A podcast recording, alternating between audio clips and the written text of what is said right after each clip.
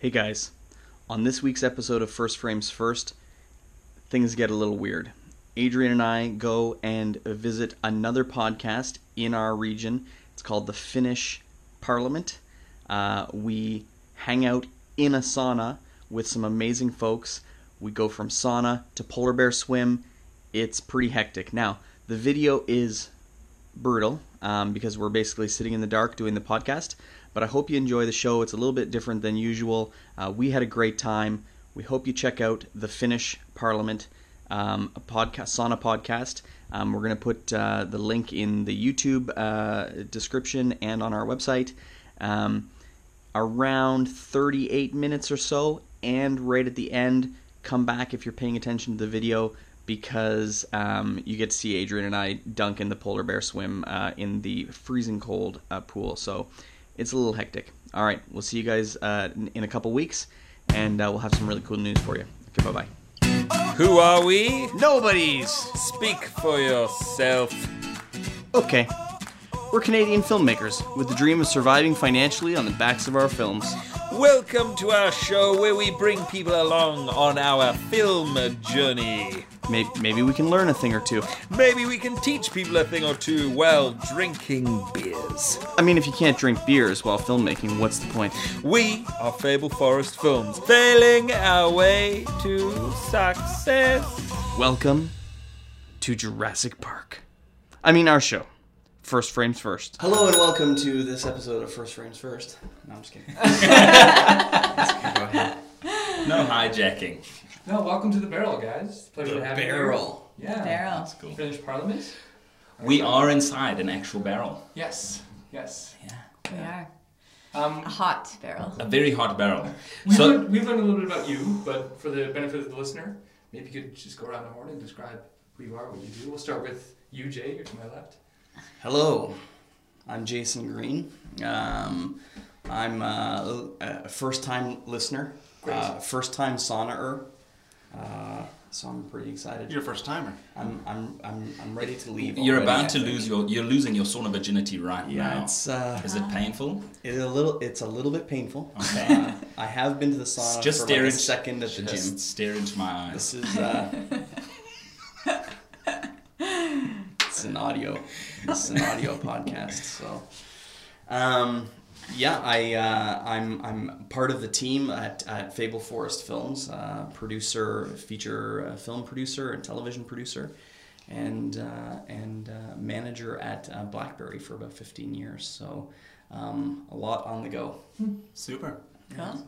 Yeah, uh, my name's Adrian, and I am primarily a stay-at-home dad.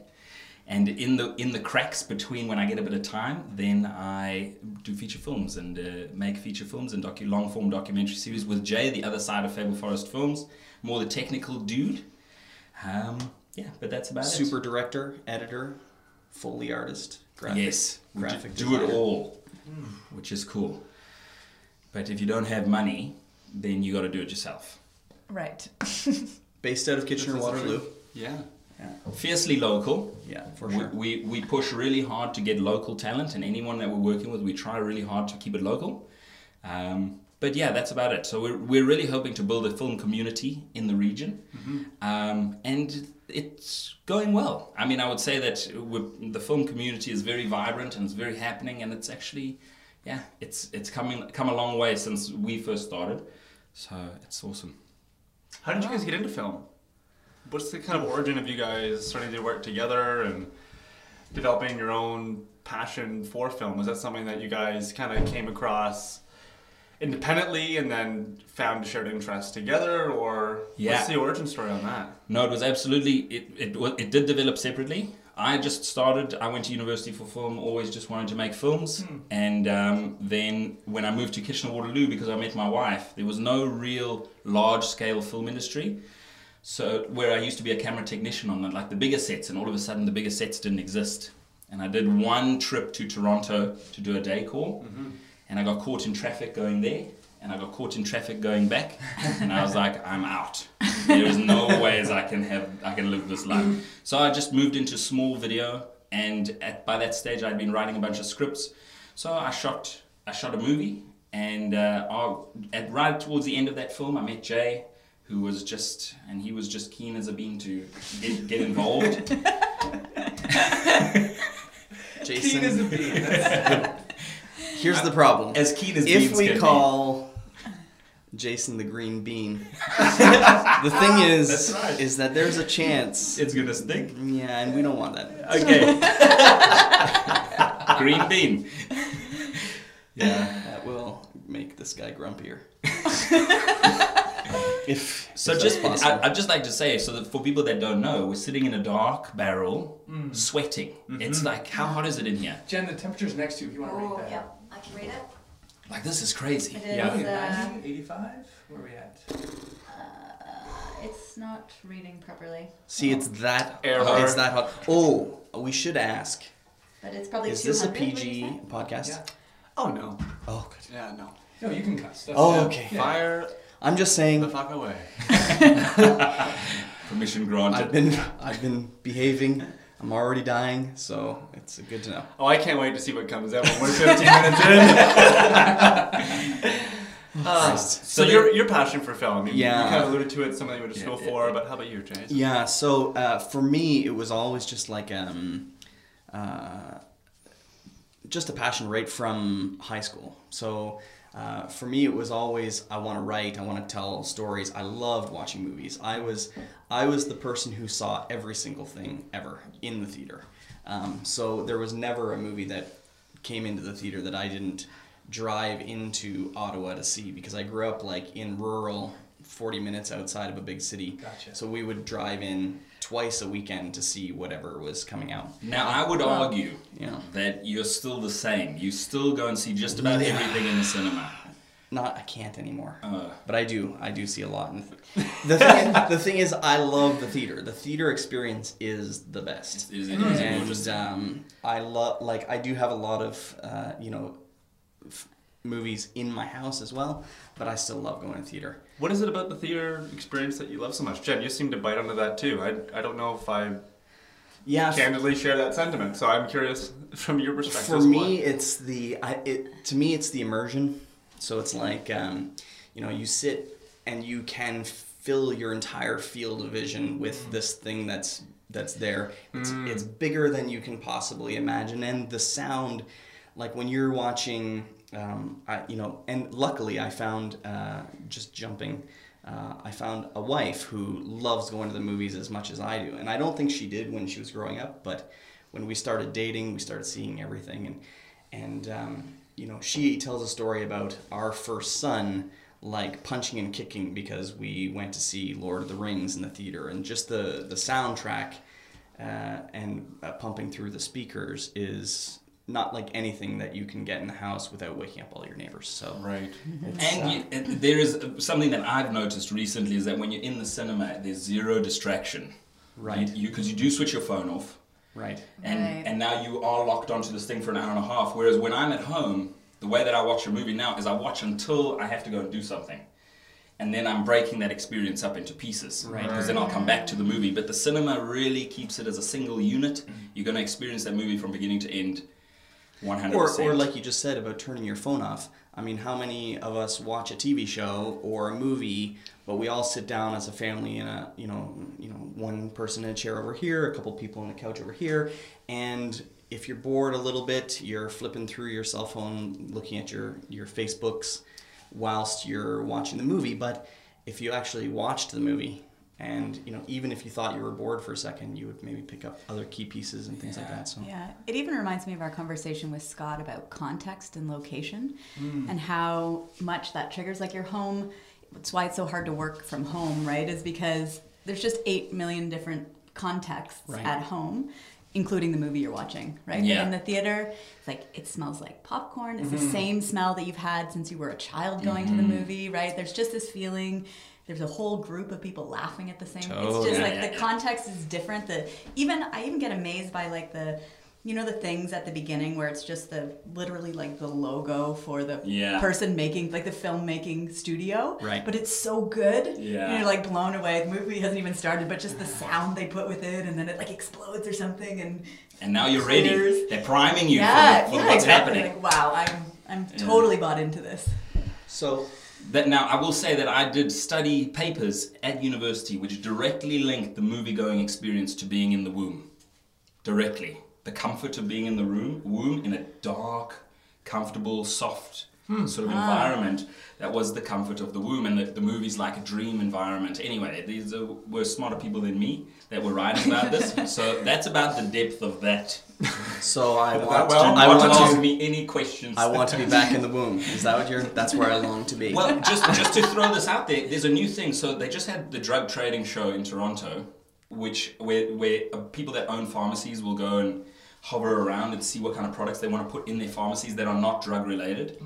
And one of the things that's doing very well are weighted blankets. Mm-hmm. Which is like you get different weighted blankets, you put Yeah. them on your body, and then and I I would argue that that's like being in the womb. it's a duvet. It is like yeah, that's the idea of it, right? It's that constant pressure, Yes. diffuse pressure, like being in mm. water. It, it applies like a, a, it releases different hormones, right? Like Ah. oxytocin and some of the touch hormones that make you feel comfortable. I also need or- wind and like a fan noise, so I assume that was also in the womb. So, I'm not sure, but it's something I require while I sleep. So Maybe Yeah. it's like the heartbeat in the womb, right? Has that The white that noise. continuous white noise. That uh, totally. yeah. Now, have you guys ever been into a sensory deprivation tank? Yeah. Yeah. Yeah. So Yeah, done that a bunch actually. Amazing. Yeah. Tell, tell me about that because I seem to be the only one that hasn't done this.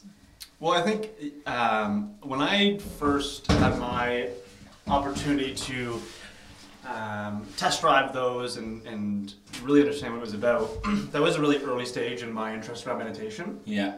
And what I really found was going into an environment where you truly are depleting majority of sensory input. there's no light, there's no sound, there's no touch except for that awkward moment when your pinky toe touches the side of the sensory deprivation tank. 45 minutes into it, and it wakes you up. But Yeah. uh, And, the and point being, is- sorry, in that moment, it's like you have a toe, and like the little rim of water you can feel in your face. So it's like you've got like eyes and a toe, but you can't feel Anything the else. The rest of your body. It's oh. really quite odd. It's like feeling something disconnected to you. Yeah, yeah. Like if Dave touched the wall and I could feel it, that's what it feels like when your toe touches the side. That is awesome. Mm-hmm. So it just like it really was and is for me the lazy man's way to meditate. Mm. You're just putting the odds in your favor of being able to get into an environment where you can actually achieve a sense of deep focus or for those interested in different brain frequencies, right? You can get into different levels of of the brain functioning that allows for that sense of connection or meditative state to be realized. And I think at the end of the day, it's kind of like playing with the signal to noise ratio in some ways, right, to your own experience, which I think is kind of similar to the idea of a cinematic experience. Mm-hmm. It's like the sensory deprivation tank of consuming art. Mm-hmm. you're in there, you're removing, as well, not all of them, but you're removing a significant amount of distraction, Yeah. right? And so the signal to noise of being able to absorb that is significantly different. One of the neat things that I found really cool was in the sensory deprivation tank is listening to music. Yeah. Right, be able to put that in through underneath the water, whether it's Pink Floyd or others, you get really, really immersed within it, and I just think there's a different appreciation With for, the one sense that. you're giving yourself, right? So it's, it's almost like if you were sitting in the cinema and and you were able the, the story itself was able able to kind of pull you outside of your body. So you stop mm-hmm. feeling the fact that you were Yeah. here, you were kind of in the movie. Yep. It would be like a guided meditation. Yeah, like a sensory deprivation tank controls your um, all of your senses, so it's kind of like a movie experience, right? That that team has carefully crafted what you're going to experience with every one of your senses, Yes. almost right, so that you're not making choices. You're Yeah. just immersed in this experience that's been controlled for you. I would to- I would say that a lot of filmmakers don't probably don't think about things on that level when they're making a movie. They're like, okay, and this is where they hit her in the head, and blood, yes. Well, and I would probably say equally, the person watching also doesn't Notice. necessarily put as much thought into Yeah. themselves, fully relinquishing control Yeah. to give themselves over to that art. Totally. So, point being, in the context of sensory deprivation tank, is you can lie in there and not want to relax and have mind chatter going the entire time, move your arms around, mm-hmm, touch the mm-hmm, walls. Mm-hmm. Like, you do have to give yourself permission to give up yeah, or yeah. to give in rather right? And i think same to the one who is a patron inside of a cinematic experience i don't know how many people consciously go to it for the same reasons that you do jay. Right? When you're talking about like i go there it's it, it triggers my experience i take it for what it is i fully immerse myself in it. I don't know that many people do I'll that. give, I think it's I'll- exceptional. I'll give you another example too, but um, um, one thing that I found was because I also like discomfort, and the, I, I've only done it once, um, but for me it was kind of uncomfortable. Like it was great, and I kind of got more into it, but there was a moment where. I think you have to like for a first time person. I think they definitely got to warn you. I think they do, but like You're gonna be you're sucked gonna- into the you're gonna think a little bit of there's gonna be a little bit of panic, right? Like I was lying in there and thought the guy's gonna come in and lock the door, like I'm never gonna be able to get out. Right. Mm-hmm. And and it, once you have that thought in your mind, It doesn't leave. it's Spiral. totally cool though because what you do is you fight the feeling that you have to open the door to make sure that they haven't locked you in, right? right. And the longer you're in there, you're you could be like, I'm sure he's locked it. I'm sure I'm in here forever. But you can just sit up and like push mm-hmm. the thing. But it's So- to fight that feeling is amazing. So Jason will he's he's the type of person that would watch a scary movie and he's urge he's like wants the movie to scare him as much as possible. Right. So he's like, you better do a good job and scare me. He's not like, oh my goodness, he's sort of you know, being trepidatious of the fear. He's hoping that in the night he wakes up with cold sweats and he believes that there's a demonic being at the foot of his bed naked with a knife. Well, that's a great point because on this podcast we like to dip into people's um, comfort zones, how they intentionally put themselves in difficult situations to better themselves as human beings.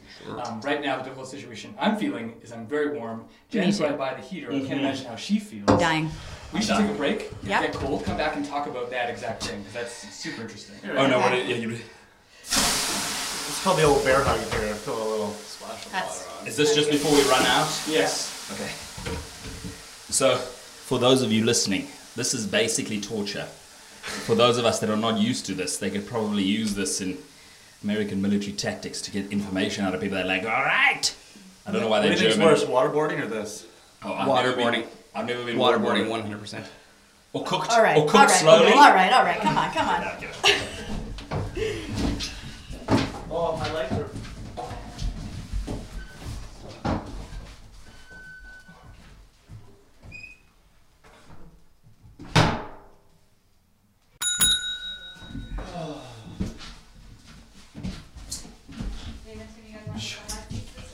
Sure. What's that? You guys want to take the hot seats system? Yeah, Yeah. Can you just bring some water on though? I would love a sip.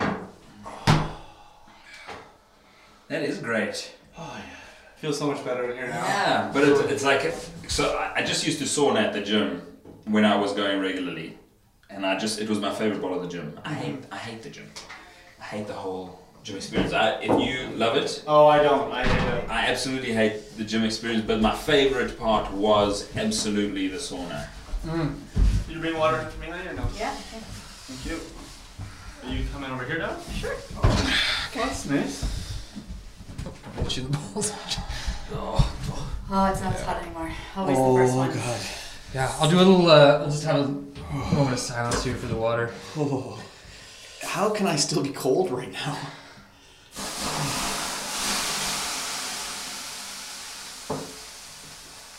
So We just did a Are we are we waiting? We're waiting a No, second. that's fine. Okay, moment of We just did a polar bear swim.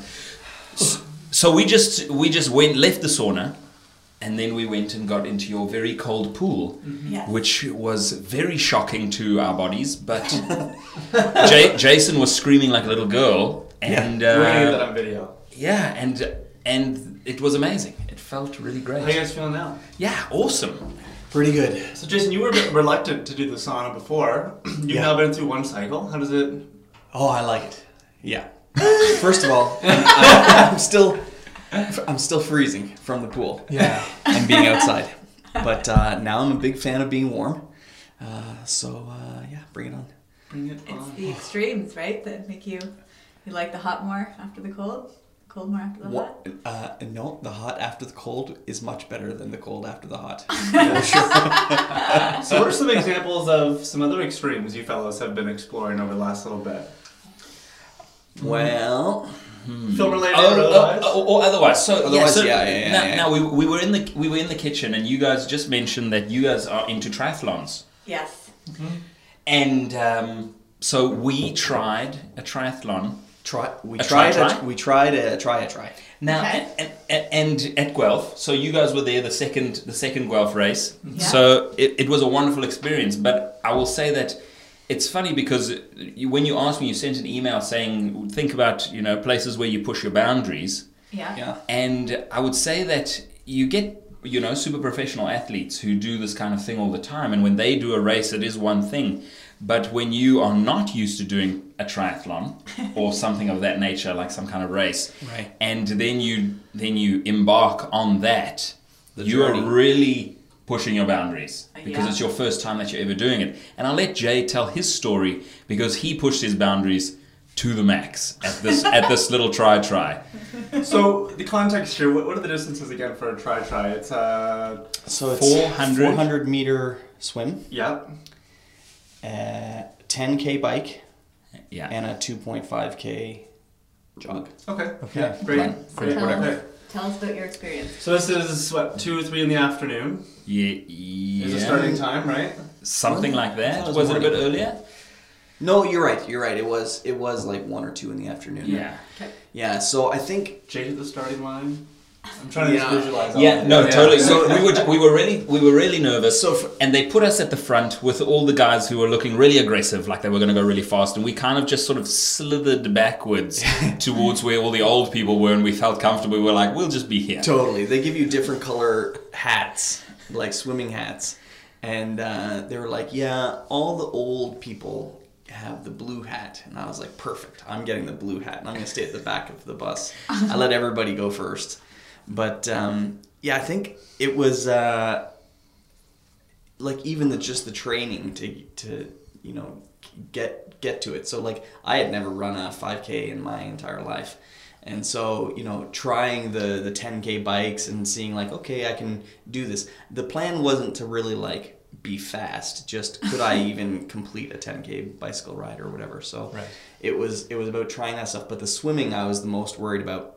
And uh, so we tr- we started swimming every week, and um, I got to the point where I thought I could I thought I could do it because we were swimming more laps than the 400 meter Distance, Right. yeah. distance. So I was like, and and you know, I was reading all the like tips and stuff on the websites, and it was like, you know, you should go out and swim in the lake because it's not the same as the pool.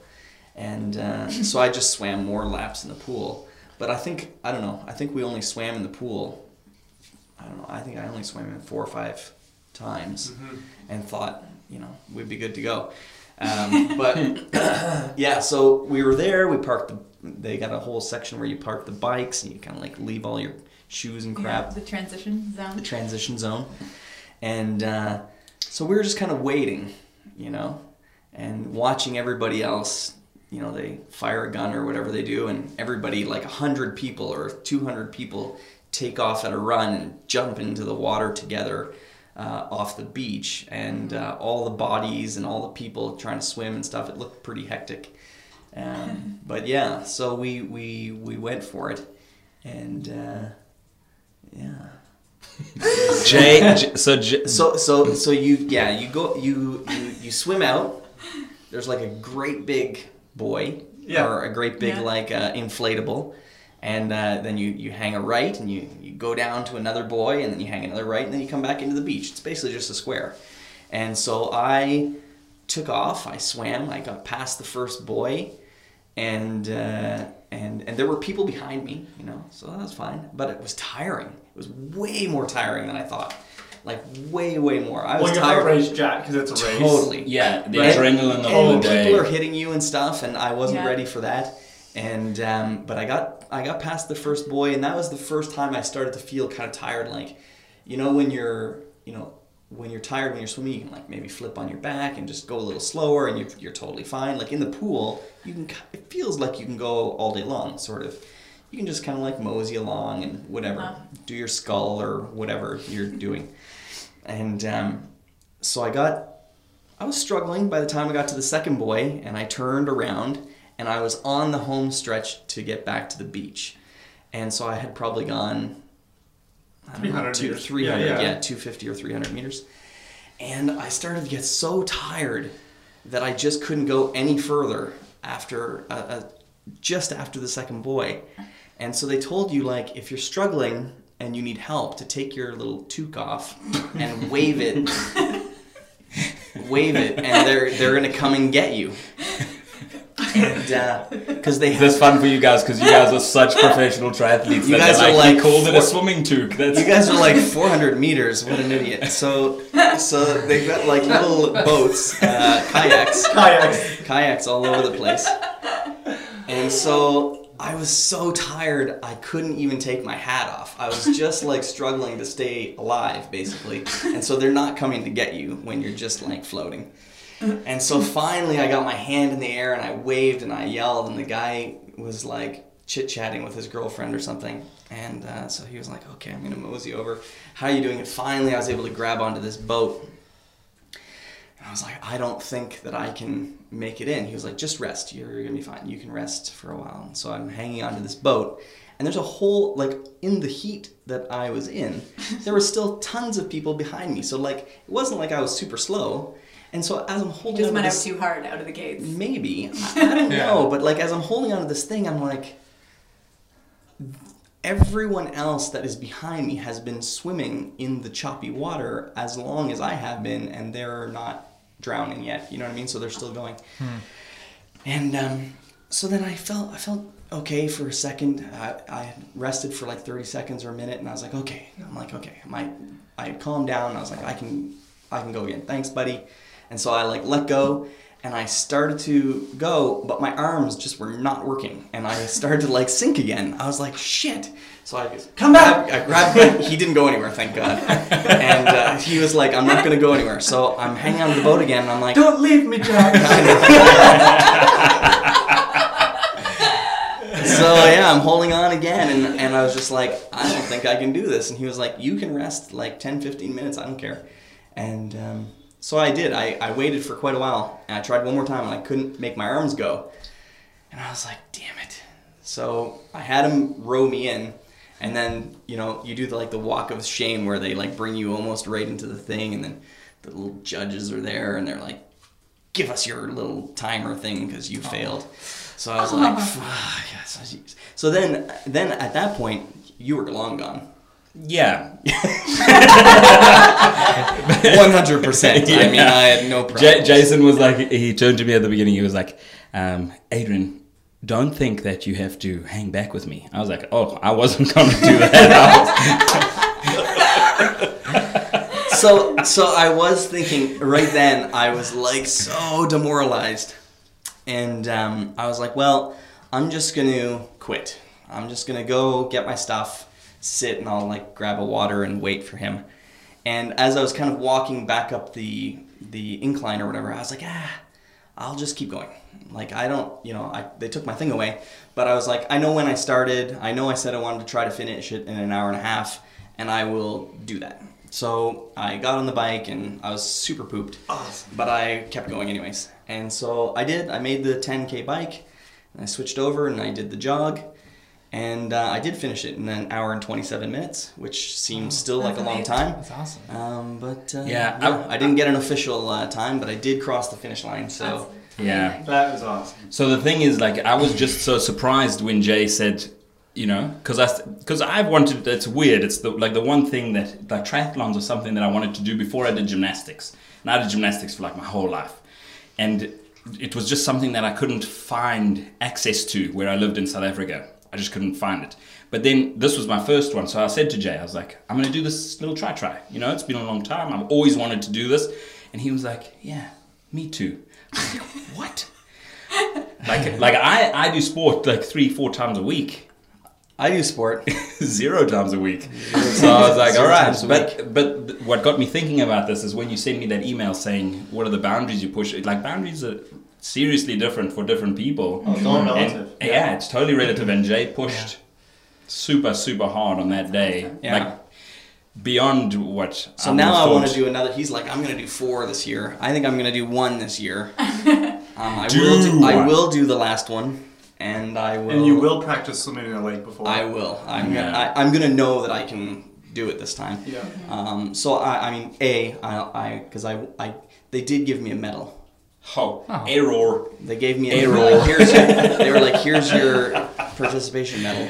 and so I gave it to Adrian's daughter because I was like, I don't deserve this medal. Aw, you do. No, you Yeah, do. You no, absolutely no, do. no, no. Well, so, I but think- I'm gonna, I'm gonna Use I'm it gonna for fuel next for the next one. Right. I think there's something really interesting about the ability to, well, to be blunt, fail, like to, to fail the swim, and then to keep going. Like, A lot, like when we talk about pushing boundaries, the utopian idea of that is know where your boundary is, exceed it just a little bit to push yourself, and then accomplish the outcome and feel better, and that expands your comfort zone. In this case, and a lot of people, when they go past that threshold, it breaks them and they don't ever do it again. Yeah. You, it wasn't even like you got to a spot where it was like, ah, fuck, you know what? I didn't do this one. I'll come back next year. 2019 will be a different year. I'll try it again. Yeah. It literally took you no more than a 150 meter walk from the beach to the transition area. I can visualize exactly where you were. Yeah. And you said, screw it. I got an hour left. I'm getting on the bike Yeah. right yeah. now. And you already knew at that point in time that you weren't going to get your time, right? Because you didn't have your chip. Right. You weren't a qualified participant. You weren't going to get a medal, although you did. Um, right? And like you still kept going. There's something really special about that. Where does that come from from you? Where does that? Um, I don't know. I, I don't. I don't know. I, I think that I uh, I like to complete things, you know, and um, it does drive me a little a little batty when you know. I, I think I have my ups and downs too, like uh, pretty frequently, and I, I think I, that I know what my downs feel like, and so um, you know, if if we're working on something in the in the film world, or if I'm working on something at work um, you know, there's lots of times when you can have that kind of crushing feeling like you're never going to get this done Yeah. or you're 100 you should just give this up because there's no point. It's so much easier to go and do something else. Um, but you can have a lot of those and then never get anything done. And you know i want to push myself. I want to uh, uh, succeed and, and put stuff out in the world and all that kind of stuff and you can you're always going to have those demoralizing moments so you got to try to just put them aside and i think you know i don't think that i push most of the bad thoughts away as quickly um, you know but uh, yeah i don't know where it comes from Huh. Yeah, I would, we had a business coach, and she was busy analyzing all the things that we do. And one of the things that she locked onto, which is something like a unique selling proposition or just a unique thing about what we do in our business, is just that we we happen to finish the projects because the projects are so expansive Right. and so huge that uh, the Right. workload can often overwhelm people that are involved. So like, um, yeah, it's just like a one foot in front of the other.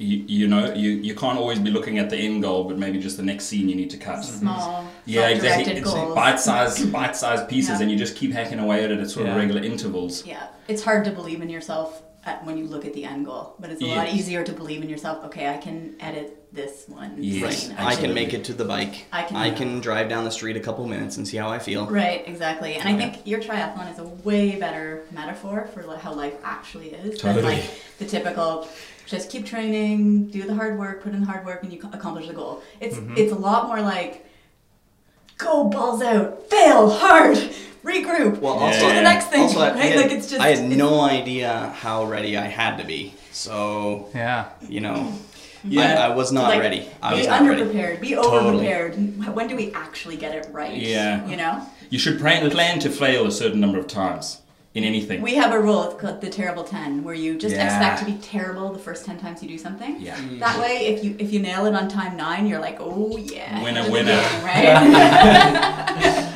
The problem is when a movie takes you two years to to make, Yeah. three if you include the writing process, mm. Ten movies, it's thirty years of your life. So Unex- unacceptable. Learn Well, no. faster. So Tim, you're in the creative space too. Sure. Jason, you mentioned like the feeling of knowing what it feels like when you're down. Totally. Right, when you're in that trough of despair, things are dark. You don't feel like there's a crack of light. Right. Yeah. Um, how does that show up for you, Tim? Because I know that you know you haven't necessarily tried a triathlon yet. No, not yet. I'm uh, I'm But new you to that too. Yeah. One day. Well, a marathon is starting in October, right, so right. we'll get there. Baby steps. Um, but what does that feel like for you? How do you know when Tim is in that pocket of shit, for lack of better words? I think you just feel it in your bones. You feel it like throughout your entire body.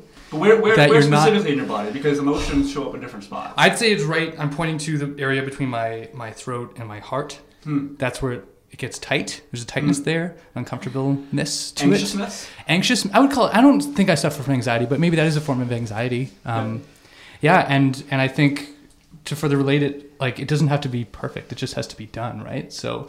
W- Regardless of whether you hang off the kayak for 10, 15 minutes, as long as you got that project done, that edit done, that marathon, try, Yeah. try, try done. Especially if that's your goal that you set out to in the beginning. Exactly. Because when you when you at the beginning you can be like, I just want to finish. Right. But then when you get going, you're like, well, I want the Oscar. And Yeah. you're like, well, that wasn't the goal when we when we started out, right? The goal was just to finish. So just remember that. I had somebody share a really interesting idea that I think I learned it in the context of triathlon and timing for goals, as far as like completing it and then setting time goals. But I think it's it's translatable to other things. It was you know last year when we were doing our first event, like mm-hmm. you, mine was finish the damn thing. Yeah. Finish it. Time is relevant. But then all of a sudden, when you start training, you're saying to yourself, kind of like the Oscar idea. You're two years into the film, like, shit, this is good. Like, we should get an Oscar for this, right? um, so all of a sudden, you start building, anticipating bigger goals, or you, you feel more confident. That's why you Yeah. push the original one. So the idea of saying, my bronze medal gold is finishing.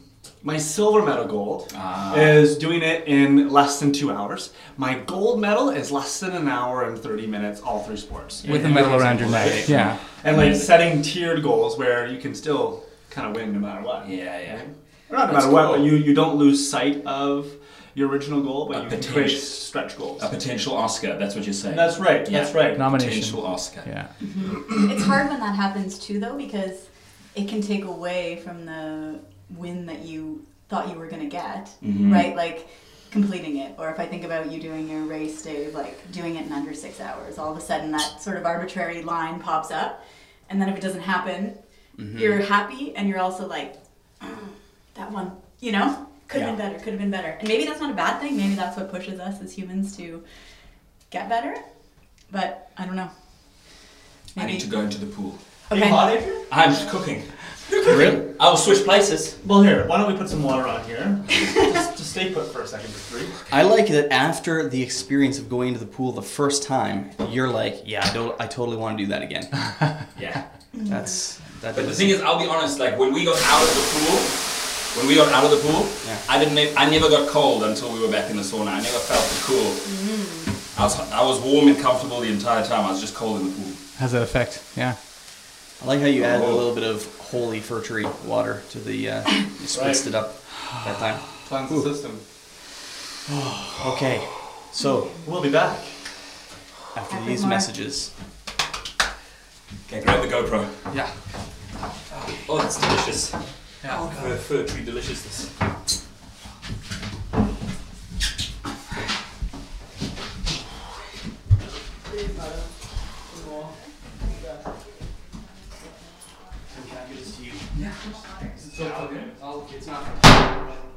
I'm hoping. Oh, I see. Yeah, yeah, yeah. She should be fine. Yeah, it's got it's got one bar. Let me just get ahead of you guys. Oh. Good catch. Thank you. I hope you got that on, on camera. I got some of it.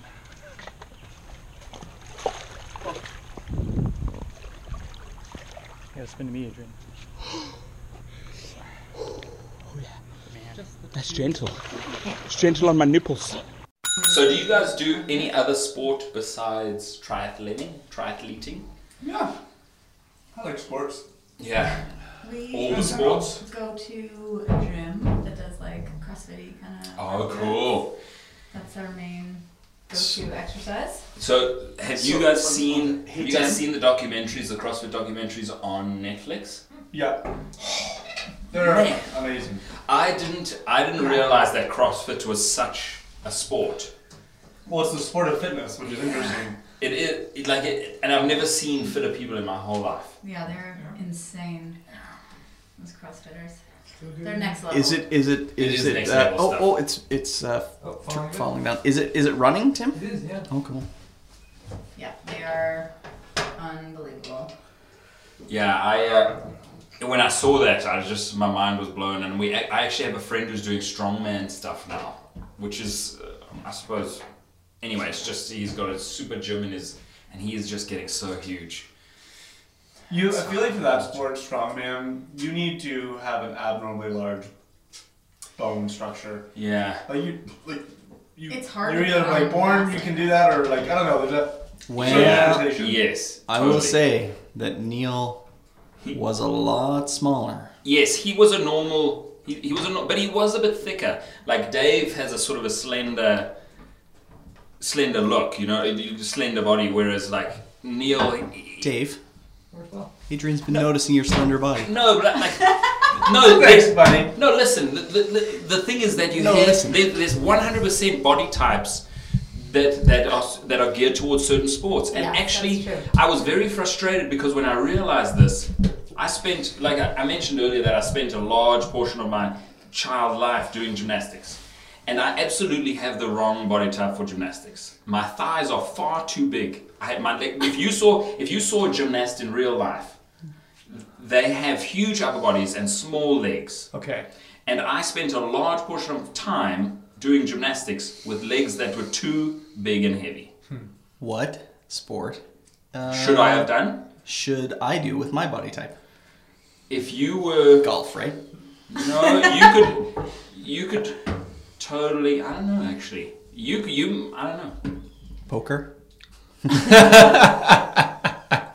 Billiards? Billiards. Da- Dots. Darts. Two hundred and forty. I think you could be a good lifter. Mm-hmm. Yeah. Yeah. I, I, I just want to say. are really strong. I did want to say, uh, can uh, um, because we're going to steal the audio. We're going to put the. Is it okay if we use Yeah, this as yeah. a- one of our podcasts too? Because we have to keep creating stuff all the time as well. So can you guys, just for the sake of our audience, Yeah. uh, so we do we do a show every we post a show every second Wednesday called First Frames First, uh, which really just documents the journey of filmmaking that we're on, and we kind of fill people in with what we're doing all the time. And uh, this uh, has nothing to do with film today, m- maybe a little bit, but uh, we also like to throw on shows where we're doing something kind of different and fun as well. Yeah. But can you guys tell us tell us the name of your show, um, which will be redundant for your audience, and tell us a little bit about what you guys do? Yeah, sure. So our show is called The Finnish Parliament. The idea is, um, you know, well, there's a, there's a rumor, if you will, that in Finland, in the parliament, they have a sauna. And the sauna is used to be able to have difficult conversations, right? It's difficult to lie. You can't lie when you're in a sauna. Close it's to just being a more naked, right? stripped down environment. Exactly. right? Yeah, yeah, yeah. Literally. And so for us, um, one of the things that we've loved doing here at our place is something called Polar Retreat. We've done that for the last two years or so. And that's where we have people that just share the values of self care and self growth and just community come together to enjoy sauna, great food, great community, and just creating and using that space with themselves. And we would always have these types of conversations mm-hmm. unrecorded Right. in the barrel. Mm-hmm. And so the Finnish Parliament, we just thought, well, what a neat way just to be able to bring people in more intentionally to have those types of conversations. So mm-hmm. um, one of the principles that we love to talk about in the Finnish Parliament is this idea of polarities. And our retreat being the polar retreat, it's not that because it's the water's really cold, albeit that's the truth. Um, it's because this idea of polarity is gracefully navigating the extremes of life, right? And that a life well lived is both one that is intensive on the performance side, whether that's doing film, whether that's sport, whether that's parenting, right? Whatever that extreme is on output. And then it, making sure there's an intentional practice on the recovery side. So, nurturing passion, nurturing health, nurturing connection and meaningful relationships, whatever builds energy back in. And so, our retreats are all designed to be able to do that. But that's where, in these conversations in the barrel, we often talk about the polarities and what, what people do on uh, on the performance side. But often, what we don't talk about, off, you know, enough is what do we do on the nurturing side. So that's a bit of context for you what we get up to. Tim, Jen, you want to? I was going to say the other thing um, that I wanted to add was the idea of, you know, the sauna and the cold kind of pushes the boundaries of normal exposure to temperatures, and that so that's the other piece of it, right? Is is intentionally putting yourself in situations that elbow out your comfort zone so that it doesn't shrink around you as you continue on your life's journey that you're actually expanding as a person, right? And so Um, a lot of the people who do cold immersion, for example, talk about our circulatory systems and how weak they are now because we never, you know, we go outside and we bundle up and then we come inside and into our perfectly temperatured Right. house and we With our weighted blankets. so we never Yes. really allow ourselves to be exposed Mm-hmm. to the uncomfortable ends of the temperature spectrum, or any spectrum for that matter, right? We try to stay as comfortable as possible um, instead of purposely doing a triathlon that you've barely trained for because it because it hurts, because it's hard, because it pushes your mind and your body. Now, Yeah. just uh, also, uh, how long have you guys been doing the show? The show, gosh, Tim. Eight, nine episodes. Yeah. Go. It's Very new. cool. Not too long. Yeah, still It's pretty a green. Baby. So, so this is great because if people from our show want to listen, then they should just start at the beginning and watch them all. Oh yeah, Yeah, Listen to yeah. them. Yeah, yeah, Yeah, yeah. yeah. Yeah. Amazing. And they're good fun. I do I do have a theory with regards to sport and you, you talk about finding discomfort. I think it's essential in, in having a healthy life you have to get your heart rate up. You have to burn you have to burn the, fa- the factory has to burn hot. For those of you listening, I wish you could see Adrian's hands right now. The fact the, but you gotta you gotta get the factory to burn hot because then it spits all the bad things out. Now this is very rudimentary from where the levels that you guys probably think about things. But I just think that you gotta it's it's like that's Let me tell you, when the film factory is running hot, that's the best time. Also, Yeah. yep. Go go when go. you're moving, moving, moving. yeah, yeah, yeah. Making things happen. mm-hmm. You need that energy.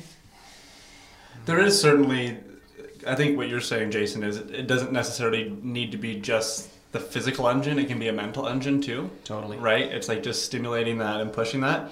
I will say though that from a sport perspective, or the physiological benefits and experience of actually bringing your heart rate up, mm-hmm. I've had some of the most wicked, wicked highs mm-hmm. after exercise. Yeah. Mm-hmm. Right? And that's probably why you love it so much and why you carry on doing it is Absolutely, but like I, I've openly shared with my closest friends, and not so much spoken about publicly, but like I've struggled with drug use or alcohol, like many of us growing up in our adolescence, right, or, or early adulthood, and trying to get through that or over that. And it was until I really got into sport intensely, where I was like, holy shit, this beats any case of beer or any joint tenfold. You know what I mean? Yeah. And um, I think there's certainly something really special that any human can experience by doing that. And you've you've had an interesting fitness journey over the last few years from a place of you know really not taking care of your body in that way or doing any of that to now training for a full Ironman This in is the course awesome. of a couple years. Like it's Unbelievable. a Congratulations. This is a big deal. What What is an Ironman like? It, run that through, run, run us through that. So an Ironman, um, it's regarded as the most difficult single sport, single day sporting event in the world. It's four kilometer swim with a 180 kilometer bike ride and then a full marathon after that. So it's going to take me probably around 12 hours, I bet, to do it. That's kind of the, the the level that I'm looking at trying to push towards. But they give you 17 to complete it. Holy Wow. shit. Yeah, it's a long uh, it's a long journey Yeah. for sure. That is inc- inc- when when is this when are you do you have a race in mind? Oh yeah, I've already long? signed up. The, the clock's been taken since November. I'm doing it in uh, in Whistler end of July. Amazing. Yeah, so it'll be good fun. And last year was the first time I've, I'd ever done a triathlon. Only um, yeah, just just one or two. So when you find something, you like to kick the shit out of it. You like Well said. last year was the first time you did a triathlon. You're like, I like this. Yeah. I'm gonna I'm gonna do it. Absolutely, and I think to Jen's point around my journey with sport, like something that may not necessarily be so obvious is part of why I left sport for so many years. Like I grew up as an avid athlete. To your point of like wanting to kick the shit out of things, hockey, volleyball, whatever it was, I loved competing. I loved winning, um, and going full at something. Well, and that's since translated into business and other things. But with sport, I gave up sport for probably ten or twelve years after I broke my neck and my back playing hockey. And I had a pretty traumatic experience with that. It's been particularly with a family member who wasn't really there for me during that time. Um, and really struggled with that. I'm not sure what it was, but it was like the trauma associated with that, where I just stopped doing sport. Right. And it was this like painful process of like I was very Jen, you can attest to this. I was adamant like Jen would invite me to the gym, going to go for runs, and I was like, not a fucking chance. Not doing it, not doing it. And it was hard to get back into it. But all of a sudden, once I started to see some momentum and some gains, that shit kicking mindset started to get back in where I was like, oh, all right, watch out, I'm coming back fast. Yeah. Like, Yeah. there was a, a tenacious hunger that kind of stirred about. The same love you had for business and like developing people's ideas innovatively within their like organizations. Yeah. I saw that come through in your sport, and it just yeah, it lit And- up in you. I, I firmly believe that in not trying to change other people, especially in a relationship, like I, I like to go in, you do you, I'll do me if it's a good fit, that's great. Except the one thing that I've ever tried to convince you to do, I think, is go to the gym. It took me like a year to get him there. and I was like, I just feel it, that something like inside you needs this again. I was so mad at you. Um, totally, And totally. do you want to know why I was mad, Jason? This is what really, really, really, really pissed me off. The first time I go to the gym with Jen, context here. Jen's been going to the gym for the last two or three years, every single day. Seasoned. Seasoned, Yeah. trained, conditioned. I go, we have this exercise, I'll never forget it. You had to put a plate over your head and lunge down this field. I'm bagged doing this with, I think it was the lightest weight possible, and Jen just flies by me with a weight that's like three times mine. Uh-huh. And I'm like, this is my wife. And- or not even at the time, this is my girlfriend. At that point in time, she's uh-huh. lucky she's still my girlfriend because I was pretty ticked off at that point. You are. You felt pretty emasculated. Oh, totally. and like that's the hard stuff of going back to it is like the self judgment of like, wow, I'm terrible. My girlfriend lifts more weights than I do. Yeah. Like my confidence was at all time low at that point in time. Thanks. I'm gonna give Thanks, up right now. First of all, for the girls listening, Hmm. uh, it's not emasculating for girls to be strong too. I'm just I, I don't disagree. I was just sharing my personal experience where my relative comparison, which is the reason why I was experiencing frustration because I was comparing myself to anybody. Right. That's the reason why. Like I, Yes. I'm not, I'm not Yeah, saying that yeah. women shouldn't be fit. Do you want to know the moments that I hated you in that journey? I'd love to hear them. Wow, this Where you really turned uh, this conversation. I Jason. love it. I love it. Amazing. where like three weeks in you could lift more than me, like Yeah. exponential uh, gains of being a testosterone laden Being. man. Like I've been working my butt off for years, and I I was not that unhappy about the fact that I could outlift you when you came. But literally, you gave me like three weeks, and then that was the end, and that was kind of you know, Crushed. it, it does it does make my wife furious um, because I will put on and lose weight really quickly Yeah. Yeah. and and easily. Um, well, Is- no, no, yeah, yeah, totally. I will super, totally Super easy. To put it back on. Uh, Yeah, Couple pizzas and I'm back. totally. Back to where I was. but like, well, let me just put it like, you know, if Anne and I were both 200 pounds and we both started the same diet and the same workout regimen, Mm-hmm. I would lose 15 pounds in a month, and it would take her. Three. knows? She Yeah. may not lose 15 pounds, right? Right. So, it, it does infuriate uh, my wife. Um, yes, But that then is- it's- that is an unfair thing. totally unfair. Even when I look at what Dave and I can reasonably eat when we're training, like, and I'm I'm training for a half Ironman, which relative to the full seems short, but it's actually a really friggin' long race. No, that I it's still scaring can't wrap me. my head Yeah, around yeah, doing. So, Yeah. but when I look at the relative comparisons, even in calories that we can consume, like Yeah. Dave sometimes struggles to eat enough. And I'm like, that's that's all I can. That's all the calories I have in a day. But I'm I'm training so hard. I need to eat more. I'm hungry. Yeah. Like I'm hungry, and he's like struggling to put in enough food, which is a little bit unfair too. Totally. I could keep. I can. I could never stop eating. Yeah. I just. It's keep- true. that- Brilliant insight, Aiden. You, it's true. No, no. So, so we, we, we did a short film recently, and we, we had GoPros stuck Oh, to you- our You're bodies. stealing Okay. my thunder. So everybody had a different GoPro, and I had one stuck to my chest here. So lunchtime comes around, and usually on film sets, when things are cheap and easy and fast, then we, we order pizzas. And so we're watching, and and you just see the number of slices and the sheer speed at which I can eat a, eat a slice of pizza will shock you. we, we were watching the like the condensed version of the day in it like because we we were taking like 30 second pictures or whatever uh, from the GoPros and just we would put up like a little counter and like every couple seconds Adrian was just like ding Really? Oh, a it, it was astounding. I, we were It was by the end. We were just like all slack jawed at the number of pieces of pizza that I was able. To I get the sense Well, that a food you eating were competition slack-jawed. might be in your future. We were laughing. I could do it. We were killing ourselves laughing. You were like, I I did not eat this much pizza, and we're like, let's review the tape. So, in the spirit of, I don't know where I was going to go with that. Things cooking because I'm cooking here. Oh, you're in the hot seat. I'm in the hot seat. Um, this year for you guys, Yeah. what are you guys going to be challenging yourselves with? Jason, you mentioned maybe doing another try again. You want to do four, Adrian, but Yeah, like, what's what's the do big thing that's do you scaring actually guys? want to do four? First of all, Yes, four four try tries. I just want to keep them small. Like I, I don't want to. I don't want to win. I want it to just be part of my lifestyle. Mm-hmm. Do you know what I mean? I don't want. I don't need to. I don't need to be a winner at the races. I just. I just want to do it all the time. Like I, and it, it keeps you fit through the Oh, yeah. through the season. If you have these these four little markers that Yeah. you know you have to train for, mm-hmm. Yeah. then it keeps you fit and keeps you healthy. Because I'm, I have this philosophy now at the age of 36 that if you don't use it, you're going to lose it. Hmm. And I can feel that uh-huh. already. Like I, I'm like we. At the end of a long week of sport, I can sometimes hobble down the stairs like an old man as my ankles and knees slowly loosen up. So I'm just worried about the longevity of my life in sport because I really enjoy recreational sports a lot. Yeah. Hmm. So with that in mind, it's not to win; it's just to make it part of my life, I suppose. Which That's I a good goal. yeah. Yeah, it's the best way to think about it, right? Like, it's one thing to have a, a big goal, do it, and that's the end. Most people who do that with a diet or an action or a race or something, just within a month or two go back to exactly where they were before.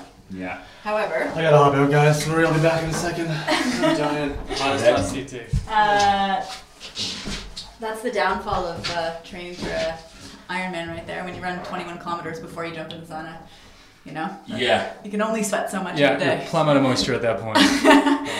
Um, Well, but yeah, gonna- if it's a lifestyle, if it's something that you love, that you, you just like training, then it doesn't really matter. The race is sort of just a fun goal. Yeah. But um, Yeah, and you and you keep you you like keep getting better, but the the truth is that you probably are not going to. I mean, I'm not going to become a professional at this thing. But I always say I want an age group when I'm like 80. I'm just gonna. I just want to last everyone. Yeah. totally. And I don't need to age group now. Like we're in the age group, right? Yeah, yeah. But when I'm 80, You want to be winning. woo, I'm gonna be taking trophies. Front and center. Get the participation Yeah. medal. Well, what about creatively? I mean, I, it sounds like you burn a lot of calories to eat that much pizza on film set. Yeah, yeah. Um, what are you guys working on from a like a film standpoint? Yeah, so we have we have our our, our latest uh, thriller horror called Shifted, Great. which has been shot. Uh, It's all in the can, and we're going through the editing process right now. Okay. So we're going to get a first cut done, and we're hoping to release that within the. We're, hoping to finish the first cut in the next three months, Okay. and then um, in September, leading up to September, we have a fight night for the Art of Eight Limbs season two, which is a Muay Thai documentary series. Yep. And um, so in September is the actual fight night. So about three months before that, we'll be filming all the fighters and getting all the getting all the and all gyms and kind B-roll footage and interviews and stuff before that. And what's the name of that series? The Art of Eight Limbs. The Art of Eight Limbs, which is what. Eight Eight limbs. Limbs. So Okay. Muay Thai is like it's like it's like kickboxing, Right. but it's uh, the thing is that they the difference is that they use knees and elbows primarily. Okay. So you've got eight weapons: your two Yes. hands, your elbows, your knees, and your feet. Gotcha. Yeah. Okay. So it's, it's sort of an esoteric name, but we'll probably change it to the Art of Eight Limbs Muay Thai Fights. Gotcha. Yeah. And where can people enjoy that now? Bell Fibe Channel 1, Okay. Right. Right or on. hopefully they can enjoy season 1 on Bell Fibe Channel 1, and hopefully More to come soon. more to come come But- soon. but I think- shutting me down. Can't Shutting talk you down. that. Don't Understood. say anything. Don't say anything Until until, the con- paper is con- papers are until back- the ink is dry. Back to the horror film. Um, Yeah. What is the monster we can look forward to? Jay. Yeah. Jay's so face. Okay. Jay without a my shirt. face, yeah. Let me tell you something. Yes. Scary. scary. There's a reason why we turn the lights down low, uh, so that our we didn't we don't lose listeners, we don't lose viewers. No, Um, what is what is the monster? Yeah. The monster doesn't matter. Well, see, the monster doesn't really matter in our movie. Okay. It, it does. We, we live we live in a world that has monsters in it at the beginning of the movie, and our film takes place when a bunch of people from outside all converge into uh, a house, and that they cannot leave because if they step outside, the monsters will get them. Okay. Um, and then what happens through the life of our movie is that one of the people inside the house starts murdering the others. So we have we have a bit of a, uh, a Murder on the Orient Express type of thriller, f- murder mystery type film where people can't leave the house because if they do, um, they'll be eaten, and our, our stay. monsters can uh, can detect movement and uh, Right. and and. And, And then and they are they, they are you. they are vicious. Do They you know, vicious. unlike you, who loves a good horror movie, Ah. Jay, and like just wants to be terrified, I watched Clue Yes. when I was maybe ten years old, and I did not sleep for a month. Like Yeah. cold sweat. Literally, people were being murdered by like a can- candlestick falling off a ledge onto Yeah. their head. But something about the idea of being trapped in a house, Yeah. and one person, and you don't know who to trust, Totally. Mm-hmm. got in my head and like destroyed my trust in the world and it was it was profound Now I'm, I'm know. a guy I'm a guy who loves like I, re- I remember most of my dreams and I love nightmares. Now do you you I don't need you one don't more hour in this barrel to learn about that. I know is you don't like having nightmares uh I- like it's not something I or do, or do you remember your dreams at all?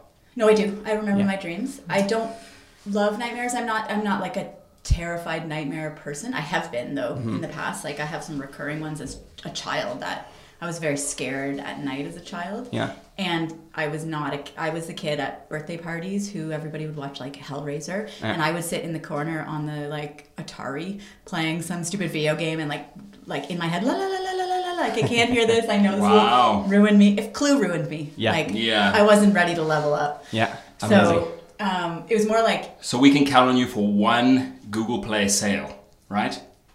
for the movie. Yeah.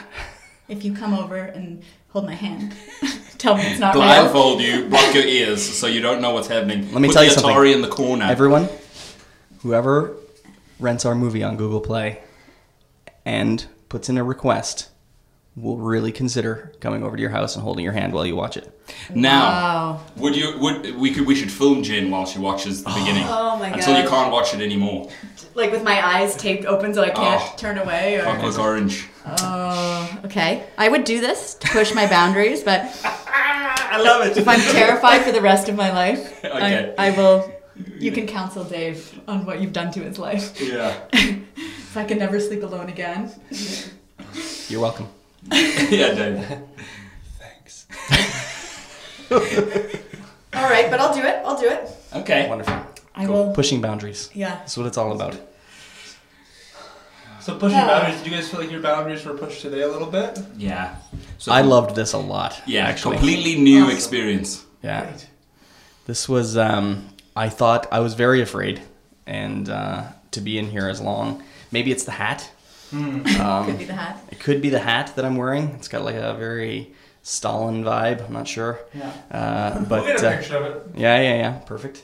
Um, from the from the neck up is, is my until I train some more for my next uh, Come five five k or You're a what beautiful have you. man. Yeah. Embrace. Embrace. I Embrace. embrace myself. That's fine. We embrace daily. Awesome, guys. Well, thanks very much for coming on the Finnish Parliament. Do you guys have a sign off for your podcast, or do you have a thing you say? we do. We do. Great. Dream big. Work hard.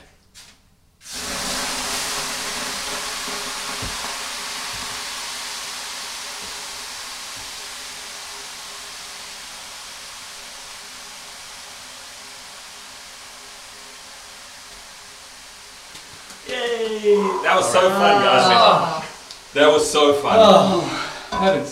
Good heavens. is Now, right. do you ever sleep in here No. overnight? I don't think I've you wake almost up fallen alive. asleep. When it's not that hot, sometimes we do like a, we call it a low and slow. We get in and then it's long, and uh, it's it's nappy. Are you supposed to do one with this?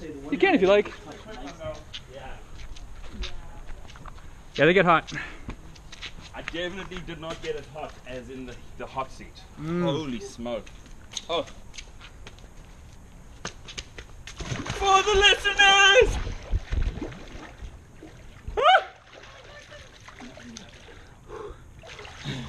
I'm out. I'm out. It's like zero degrees.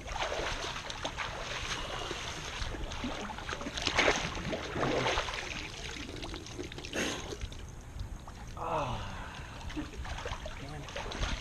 thought we were done with all this torture. Oh, Wow. That's what I'm talking about. I think so. It sounds like Like, what are you dripping on me, man? this is technology. Now, do we go back in for a second? No. Oh, you And don't. with cold. You end with cold. End with cold. That is awesome. That is so cool. Thanks for watching. First frames first. Yes, first frames first. Thank you, Jason. Welcome. If you enjoyed, head over to our website, www.thefableforest.com. Check out our films and sign up for our newsletter where we will send you exclusive content. Hit us up on our socials Facebook, Twitter, Instagram, always at The Fable Forest. And share our show with your friends. It'll really help us out a lot. Dream big. Work hard.